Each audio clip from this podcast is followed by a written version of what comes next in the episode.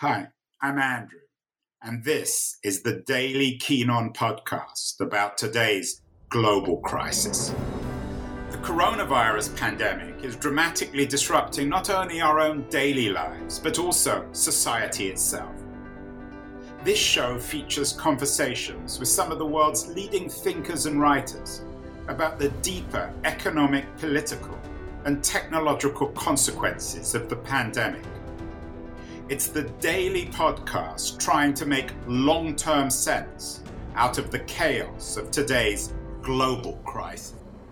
Hello, everybody. It is March the 3rd, 2021, and some of the issues that are in the news today are truly perennial. They don't seem to go away. And perhaps the issue that dominates media more than anything else over the last few years is the issue of racism and colonialism just looking at the headlines today, the British city of Bristol is calling for a parliamentary inquiry on slavery reparations. Bristol, of course, was the port city where many of the uh, African slaves or sold in the, the Africans sold into slavery in the United States uh, were shipped from the United Kingdom. Uh, we have more and more stories in the US about these so called Proud Boys, who are essentially white, racist, perhaps neo Nazi organization, very much involved in the January 6th insurrection in Washington, D.C. And the culture wars go on. Uh, this week, uh, there is a great debate in the United States about whether we should be, uh, shall we say, censoring books by Dr. Seuss, which, which touch on some, for some people at least, troubling racial themes. So, is racism and colonialism ubiquitous. My guest today is, is one of the most uh, distinguished and erudite thinkers on uh, race and racism and the history of colonialism in the West. He is the author of a really interesting new book, The New Age of Empire How Racism and Colonialism Still Rule the World. His name is Kehinde Andrews. He's a British academic and writer. Uh, Kehinde, uh, have I uh, pronounced your name correctly?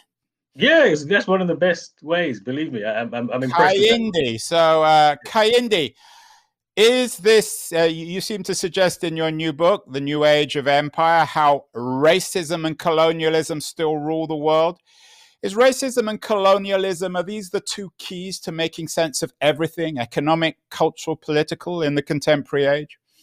Yeah, I mean, what really is the defining feature of the West is racism, it's white supremacy. And if what the book tries to do is trace it back to the emergence of what we have now, which really is uh, Columbus sails the ocean blue, goes the wrong way and finds the Americas, and that kind of unlocks the everything else that happens afterwards is unlocked by that industrial revolution, um, which is, but you can't have any of those things without the genocide in the Americas, without slavery of Africans, uh, without colonialism. So really, white supremacy, the idea that black and brown people can be um, oppressed for their resources and labor, that that really is what makes the West the West.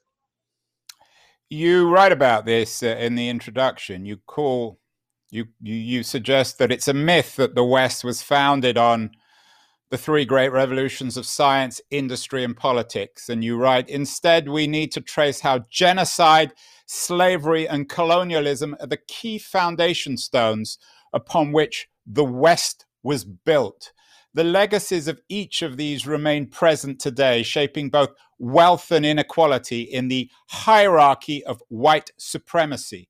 Um, a lot of people are going to be troubled by that, Kehinde. Uh, you know that. You are a frequent guest on talk shows. A lot of people um, are deeply offended by this idea that it's essentially, whether you like it or not as a white person, uh, we are all bound up in the oppression of black and brown people. What would you say to those whites who say, well, it's nothing to do with me. It's not my responsibility. I'm not racist. I haven't played a role in this. Indeed, Perhaps in America, my family came to America poor. They were part of a working class from Europe or, or Ireland or somewhere like that. Because the uncomfortable reality is that whether you were directly involved in slavery, uh, we benefit from it. And again, this isn't just for white people. I benefit from it as well. I, I'm a professor. I mean, I get, I get paid more than the vast majority of people in the world. And the, the reality is that if you actually look at what is it that made the world, and also this isn't past. So this is the same logic today how are we having this conversation over the internet, thousands of miles? Um, we're broadcasting live.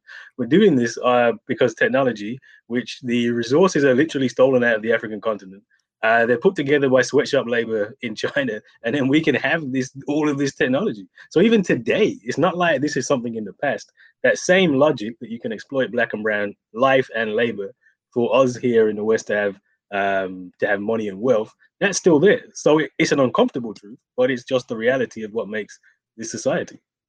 Well, most truths, Kehinde, are uncomfortable, which is why we need writers and critics like you to uncover them.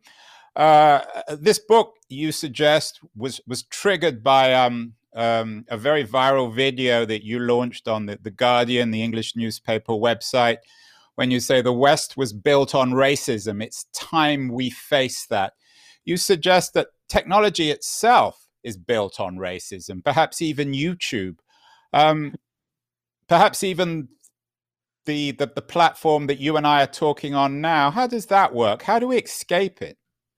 I mean, this is the point. There really is no way to escape it um, because this is just how we've been. Gr- this is everything that we that we have today is based on that premise. So whether it is this technology whether it is um, the food that you eat right? Whether it is whatever it is that you have is we have in the the big issue in the world today is this massive imbalance of prosperity between the west and the rest. All of that is is built on the back of the labor and exploitation of of black and brown people right? Like a 9 million people die every year because of hunger and they are poor because we are rich and that's just the reality. And so, if we want to fix that, and if we're serious about talking about racism, we have to address that question. Um, and there's no real way to go over it or under it. You have to go go straight through. You're very explicit, uh, Kehinde, in the the way in which uh, the European countries, and I assume you mean the West European countries, built the foundations of this system, and then they they passed it on to the United States. You talk about the colonial logic has always incorporated the ladder of Western supremacy, and it got shifted, as you say, after the First or the Second World War, where the United States became the center of empire. Is the United States today in 2021, on March 3rd, 2021, is it the heart of darkness? Is it the center of global racism and colonialism?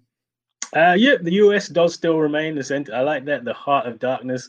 Um, if it's not a coincidence that the US is the world's biggest economy, uh, because what is the US? The US is just Europe on steroids, right? It's the place where millions of Europeans were able to to go the kind of garden of Eden of racism, where you could just act in ways um, which you could act them in Europe. But the big difference between like European racism and American racism is that in Europe, I'm from Britain, we exported our colonial violence all happened in the Caribbean. We still talk about slavery as being Caribbean slavery, West Indian slavery. Um, whereas because the US is a settler colony, all that violence happens within the nation state. You know, there's millions of African Americans from slavery, after slavery, it's where you get like Jim Crow, um, Ku Klux Klan. You get so you have this. It's a, America's a really good example of the extremes of racism, um, which is why the protests in the states spread around the world. Uh, but also, America is the, the kind of logic of Western colonialism, right? Where once you've shifted away from this European, British Empire, French Empire, etc., it, it, sits in the states, and that's where the money is, that's where the wealth is, and that's where all these institutions like the U, um, the UN, um, the uh, International Monetary Fund, they're all based in the United States as well. That's not a, that's not a coincidence. This is now the new seat of Western Empire. So the when you say the UN and the the IMF are uh, they're based in the United States. Perhaps some of their headquarters are. Are you suggesting they're essentially American organizations? Well, and they're essentially Western organizations, right? So where do they get their money from? They get their money uh, predominantly from the advanced economies. Uh, who decides what happens in them? Uh, predominantly, it's Western uh, economies as well. Think about somewhere like the UN, and they're, and they're and the what the US is always the major funder. The US is always the major voice this is how imperialism works now. It, it isn't individual empires. It is one empire uh, that works through uh, the administration of the United States. Uh, the subtitle of the book, uh, is How Racism and Colonialism Still Rule the World. Uh, uh, is racism and colonialism, are they separate concepts? Are they, they, they essentially impossible to disentangle? Uh, I mean, you could have colonialism that wasn't racist, right? Colonialism is generally. Is there an example of that colonialism that wasn't racist? Can you think of any historical examples? I mean, certainly you have um, China has colonies, right? I mean, Taiwan is could be a colony of China. I wouldn't necessarily say that's that's about racism, right? So the um, Chinese are, are, in contrast to the British or the Americans, they're not racist. no, no, at all. China, China's terrible. China's re- China. In fact, the big theme of the book is that China's kind of becoming the center of uh, Western Empire and actually has is do, doing many of the same things which which Europe and America has done, right? Um, but in terms of the the actual colonies of this island now, uh, uh, is that racism? Maybe not. But when you talk about uh, colonialism in the Western context, it is totally inseparable from racism because that's the whole purpose of it, right? That's the whole point of it, and that's why it exists. When you say the point, are you suggesting that uh, 16th, 17th, 18th century West Europeans uh, took over Africa because they were racists or because they wanted uh, the raw materials or the, the, the geostrategic power that went with seizing territories in Africa and other parts of the world?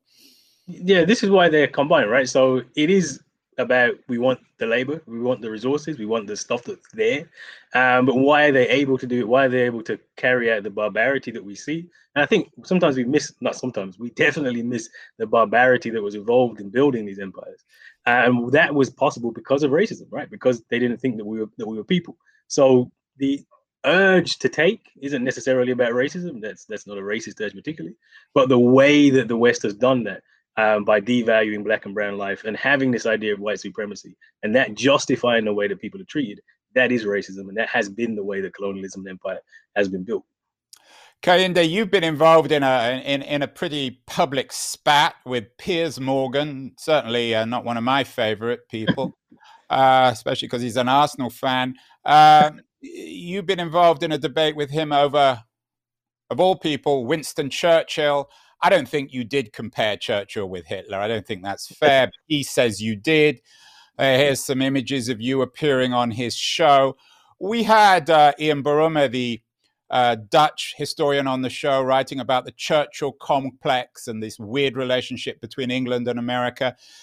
Does Churchill, in your mind, exemplify all the contradictions and paradoxes of white Western politicians who are vilified by many people outside Europe and heroized by others that you know we can argue till the cows come home about whether or not Churchill was a racist but you seem to suggest that he exemplifies a certain kind of western politician is that fair um, yeah, I mean, there is really no argument that Churchill was a racist. I mean, listen to anything that Churchill says. I mean, Churchill's like a avowed racist, and it's actually interesting that the person um, who compares Winston Churchill to Hitler is Leo Amery, the Secretary of India at the time, who was definitely not an anti-racist, said that Churchill's views on Indians was very similar to Hitler's views on the Jews, right? I mean, this is at the time. This isn't looking back.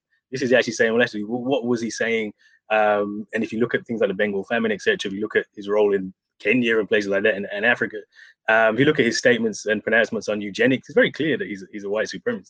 Uh, you, you have a section in the book on the Holocaust. Would are you suggesting that and, and I don't want to get into this too much because it's not really the heart of your book or your argument, but do you think that Churchill was secretly rather sympathetic to the German elimination of the Jews?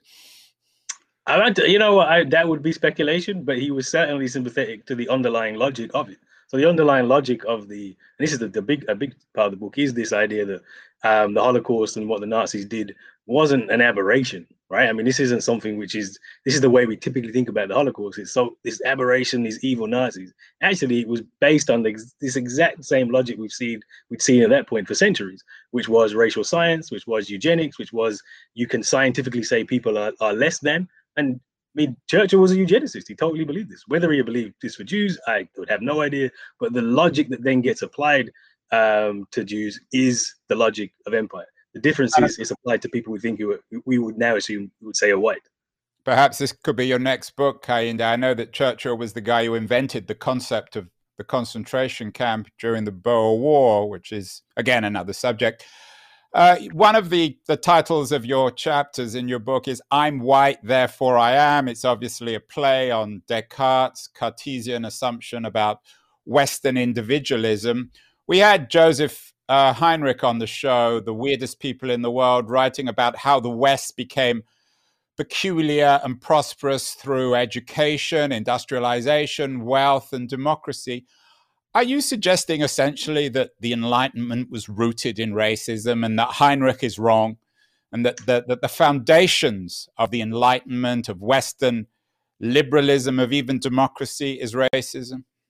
No, 100%. I mean, I think the, the term I use in the book is that the Enlightenment is essentially white identity politics. I mean, you think about the Enlightenment thinkers, um, all of not even one of them, all of them, all had these very clear racial theories, racial hierarchies. The idea that um, Europe, uh, white people, not even Europe, white people were superior. Uh, Immanuel Kant, I focus on a lot in the book um, because he's one of the key. Yeah, what's, what's, your what's your what's your uh, play on Kant? Uh, you have a, a ah, you can't be serious, right? I mean, have you read Kant seriously though? I mean, he's a pretty dense thinker. Uh, dense is a, is one way to put it. Yeah, I mean, look, before the book, I know I knew about Kant, and I was I, I assumed a lot of things. I read Kant for the book, and it's worse than I thought. The devil is in the detail. Kant is awful. I mean, Kant actually has instructions of how to best beat a Negro based on his bizarre um, theories about we have thick skin and our blood does. It's it's it's Kant's not just a racist. He's a he's a he's one of the most racist uh, thinkers you could find, right? So here, um, here's Kehinde on uh, Kehinde Andrews on the Enlightenment. You you say you write the, the Enlightenment emerged at a time when Europe had laid waste to much of the world through genocide and slavery, and was asserting its dominance through colonial expansion. The arrogance of its thinkers was only possible due to the violence of the first version of Western Empire the great thinkers, quote unquote, found themselves on top of the world as a result and theorized about their apparent supremacy. So you're suggesting that that all the Enlightenment thinkers, including what Kant, Mill, everybody, they were all essentially uh, camouflaging their racism in, in, in Enlightenment philosophy. I don't think it was that well camouflaged. Honestly, like I haven't read a lot of it for this for the book. It's not that well camouflaged. And what if you think about um, why I say identity politics, the idea of the Enlightenment that knowledge spreads from Europe. Actually, in 1492, when you when you know Europe starts to expand, Europe isn't ahead of everywhere. Europe is actually behind basically everywhere. It's coming out of a dark age, and Africa isn't certainly, Asia isn't certainly, the Americas aren't. And there's a reason why there's a gap from 1492 to the 18th century when you get the Enlightenment, is because the world literally has to be created. You have to we have to enslave Africans. We have to kill the natives in the Americas. We have to start to colonize the Indians. And so that's what I mean by that. But the point you, you get Kant and Mill and all that, they're seeing the world at the top, right? Through what the barbarity that's been done. And then they're, they're theorizing their supremacy. And that's the problem. That violence can't be separated from the Enlightenment. And then and it gets embedded into and I, and I use this word carefully, that these people were enslaved by some sort of uh, scientific or philosophical discourse in the West that they couldn't escape this racism? Uh, I mean, this is the thing. I mean, there were people who were arguing against it at the time, so they could have escaped it. I mean, they certainly could have done it. I, I mean, mean, there were the some, some, some Enlightenment thinkers were strongly against the institution of slavery. Yeah, but being against slavery isn't the same as being anti-racist. So even Kant comes out against slavery in the end, um, at the very end, um, and colonialism actually but you know, it does it in a way that's essentially say it's essentially like when we say we should be nice to apes, like we shouldn't kill apes and we shouldn't poach them. We should let them live in their habitats and their savagery, but we should stay out of their affairs. I mean, that's essentially the framework of human rights you get from Immanuel Kant and the Enlightenment, which is the framework of human rights we have today, right? A United Nations that's supposed to look after global global inequality. The biggest thing in global inequality, it really is racism. Africa is the poorest part of the world, the black part. Uh, the West is the richest part, the white part, and there's a hierarchy in between. So we have global inequality, which really can't be understood in any terms which aren't racial. But then the framework we have of rights completely ignores race and just talks about the right to life. I mean, that's the legacy of the Enlightenment. This, this is why we need to really shake ourselves out of it. Well, I'm definitely going to think about the, the word Kantian in a very different way now uh, uh, after after this conversation. Uh, you mentioned the rise of the West, uh, and you've also talked about China. You write in the book at the end about the rise of the East now as a major change in the global political and economic system. You suggest there's no doubt we're living in the Asian century, and, and China, of course, the heart of that. We had the Singapore based historian and polemicist Kishore Mahbubani on the, the show uh, last year. He's kind of, in, in, some ways, I guess, an Asian equivalent of you in his critique of the West.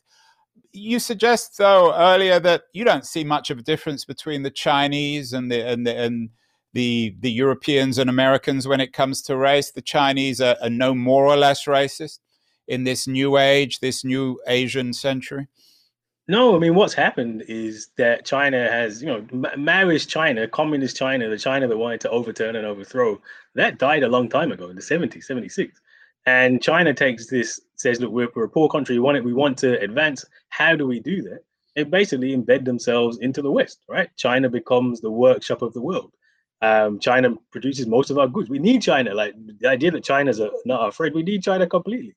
But if you actually look at again the logic of that, why is it that China produces most of the things goods for the world? It's because they have about 400 million people who live in desperate poverty who accept wages that we would never accept, right? Which is they're, they're literally because you have some people in China benefiting from the exploitation of Chinese workers, that does not mean it's anti-racist or it's progressive. The logic of sweatshops in China is racism, that they can be exploited so you don't have to exploit us here. And then the second part of that is where do you get the resources from to for China to make everything, they have to go to the same place that Europe went to, which was Africa, right? And it's not a coincidence that since China uh, joined the World Trade Organization, really joined the West in 2001, um, their trade with Africa is like literally gone up by 20, 20, 30 fold. Because what they're doing is they're doing exactly the same relationship as the, as, as the West has done, extracting resources, impoverishing Africa um, at, for their benefit. So there's nothing new about China. China is just playing the game of the West, just playing it very well. Uh, at the end of the book, um, uh, you you suggest that we're on the the cliff edge of annihilation caused by what you call so-called Western civilization. Uh, you quote Malcolm X. It's the the ballot or the bullet, liberty or death, freedom for everyone or freedom for nobody. Uh, I don't know if you've seen this, uh, Kehinde, but there was a good there's a good movie, new movie out, One Night in Miami, uh, perhaps not quite as serious as your book, but still in its own way serious. The meeting of Malcolm X, Muhammad Ali, Jim Brown, and Sam Cooke in Miami. I think it was in 1964 when uh, when Muhammad Ali first won the heavyweight championship of the world. Is Malcolm X the core theorist in in your thinking? Is he uh, the thinker that has driven your argument here? is uh, you know Malcolm X has obviously been been been dead a long time, but was he essentially right in the '60s, particularly in his debate with Martin Luther King? Um, yeah, Malcolm is for me uh, the absolutely fundamental. I, I basically just stole most of what Malcolm said and put it in academic academic terms. And Malcolm X is one of the most important intellectuals of the 20th century, and really gets it right 50 years ago, right? Uh, where he says, This society can no more provide freedom, justice, and equality for Black people than a chicken can lay a duck egg. It's just not meant to do it, right? Really hit the nail on the head that integrating into a society which is based on racism isn't going to get you anywhere. It's going to get us to here, actually, which is what he called second class citizenship, where, yeah, you're going to have Black professors, you'll have a middle class, but for the majority of Black people, if we look in the West, if you look in the UK, if you look in America, if you look globally, things haven't really improved all that much in the last in the last 50 years.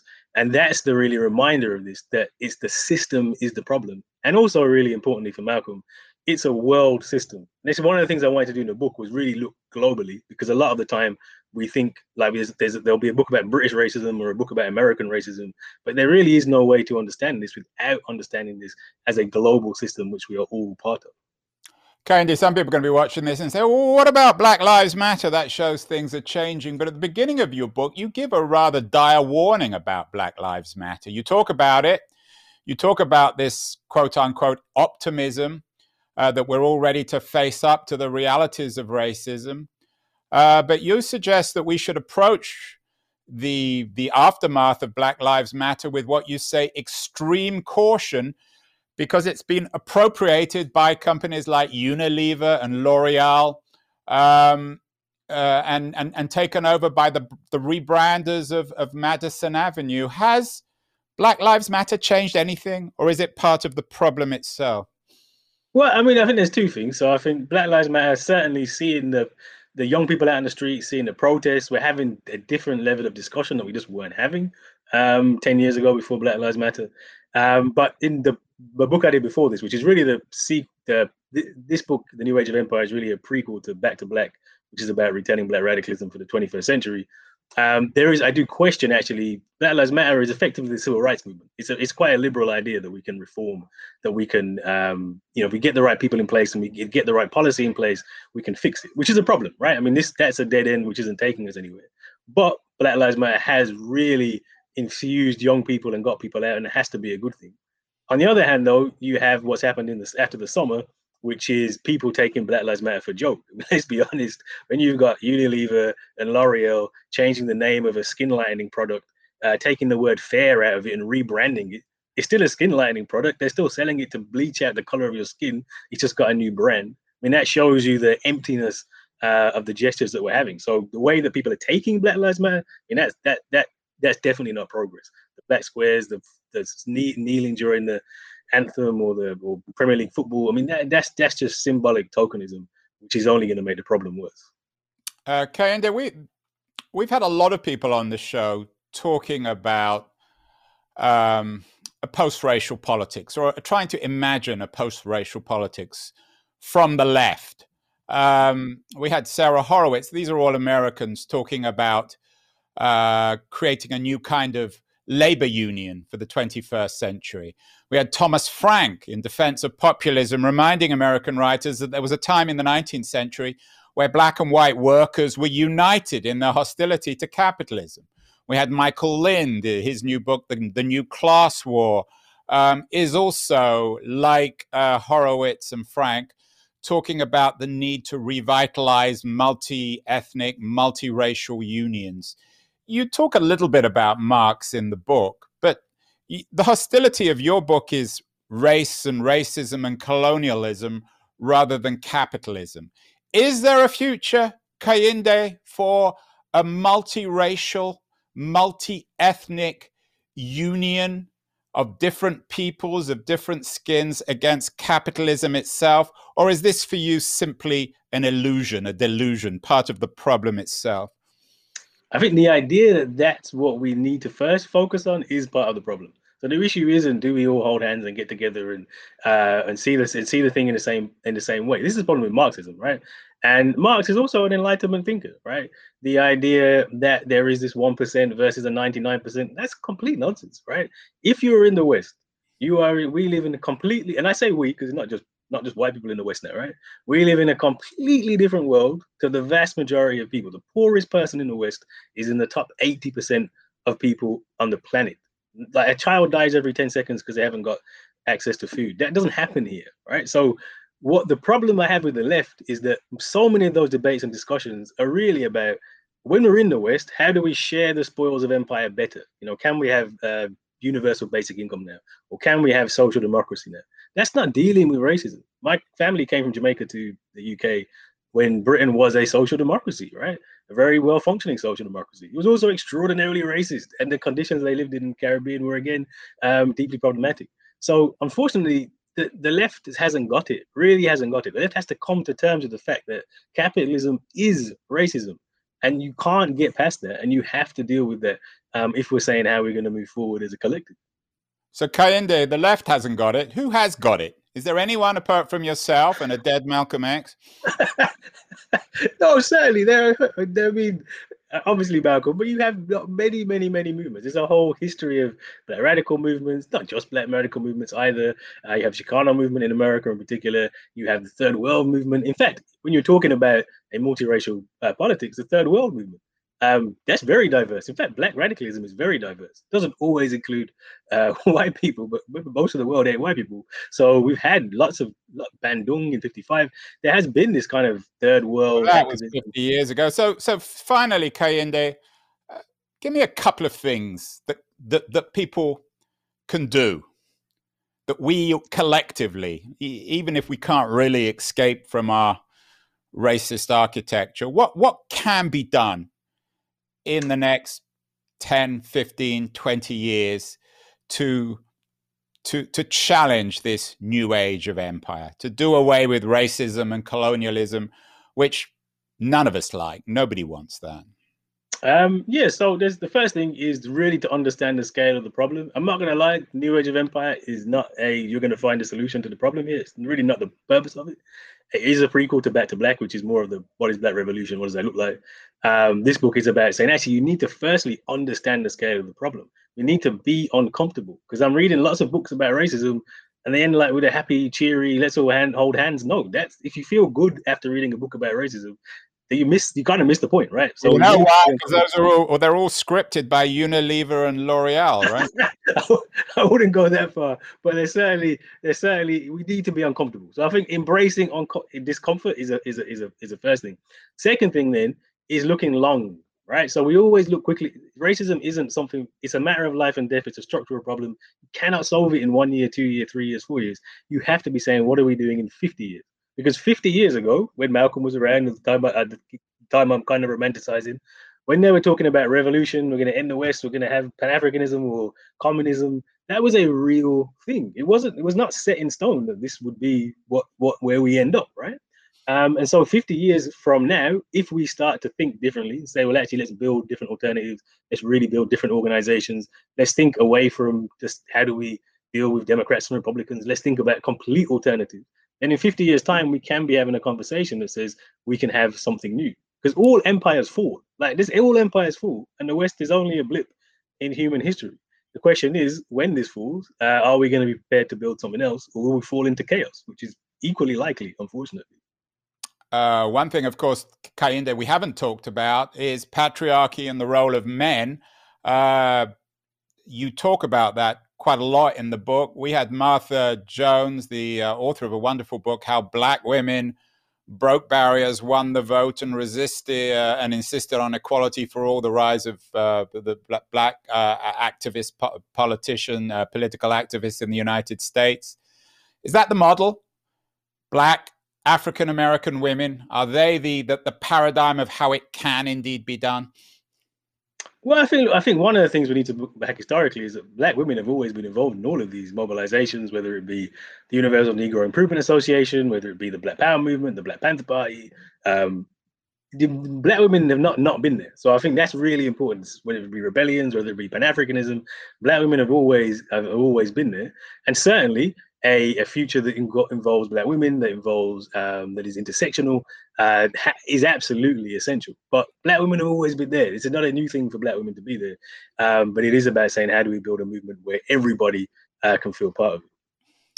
Well, if you don't like, uh, if you don't like Piers Morgan, um, then you're gonna love uh, Kehinde Andrews, The New Age of Empire, How Racism and Colonialism Still Rule the World. I, I didn't agree with all of it. I'm not sure Kehinde actually agrees with all of it. But uh, I really do. I honestly do.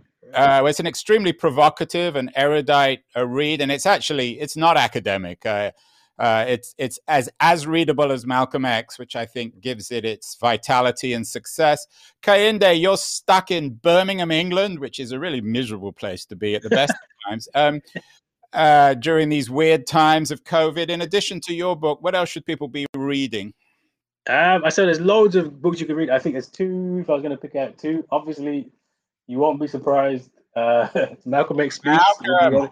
I mean, how would you how, how could it not be? I really I would suggest Malcolm X speaks because the best place to go for Malcolm isn't the autobiography, which is okay. It's actually the speeches. Malcolm's speeches are honestly the ballot or the bullet. Everybody should read. If you want to understand racism today, uh, read the ballot or the bullet. Actually, listen to the ballot or the bullet because that's a just the, the oral tradition of it is really important. And the second book, Set the World on Fire by Keisha Blain, speaking about black women. Uh, this is actually a book about um, black women being involved in the Universal Negro Improvement Association and the movements that came after that, uh, which was in the 20s. I mean, the UNIA was the largest black radical organization we ever had, 5 million members, 50 countries. And it's a reminder that black women have always been have always been there. those are the two that pop pop to mind. But there's loads of good stuff coming out now um, as well. There's also a book called 400 Souls that just released by Keisha Blain and Ibram X Kendi, which is 80 um, different African American authors reflecting on 400 years since 1619 to, to 20, 2019. So there's loads wow. of things you can read. Kehinde Andrews, real uh, a real honor to have you uh, uh, on the show. Um, and uh, I love the fact that you've upset Piers Morgan. Um, so we'll have to have you, if you continue to upset him, we'll have you back on the show. Uh, I hope the next book will be about Churchill. Um, yeah. The next book's a psychosis of whiteness, so that'll really right. that'll really get that'll really get Piers Morgan. That, we'll, we'll, have to have you and, uh, and Piers Morgan on the show debating. I'll try and separate the two of you. Keep well, keep amused in Birmingham, England, if you can, and we'll have you back on. Real pleasure. Thank you so much. You've been listening to Keen On, hosted by me, Andrew Keen. Make sure to join us the rest of this season as we explore how to fix capitalism. Make sure to visit us at lithub.com, where you can subscribe to the show in iTunes, Stitcher, Spotify, or wherever you listen to your podcasts. While you're at it, if you enjoyed what you heard, we'd appreciate a rating on iTunes. Or if you'd simply tell a friend about the show, that would also help too. Today's episode was produced and edited by Justin Alvarez and the team at LitHub Radio. See you next week, and thanks so much for listening.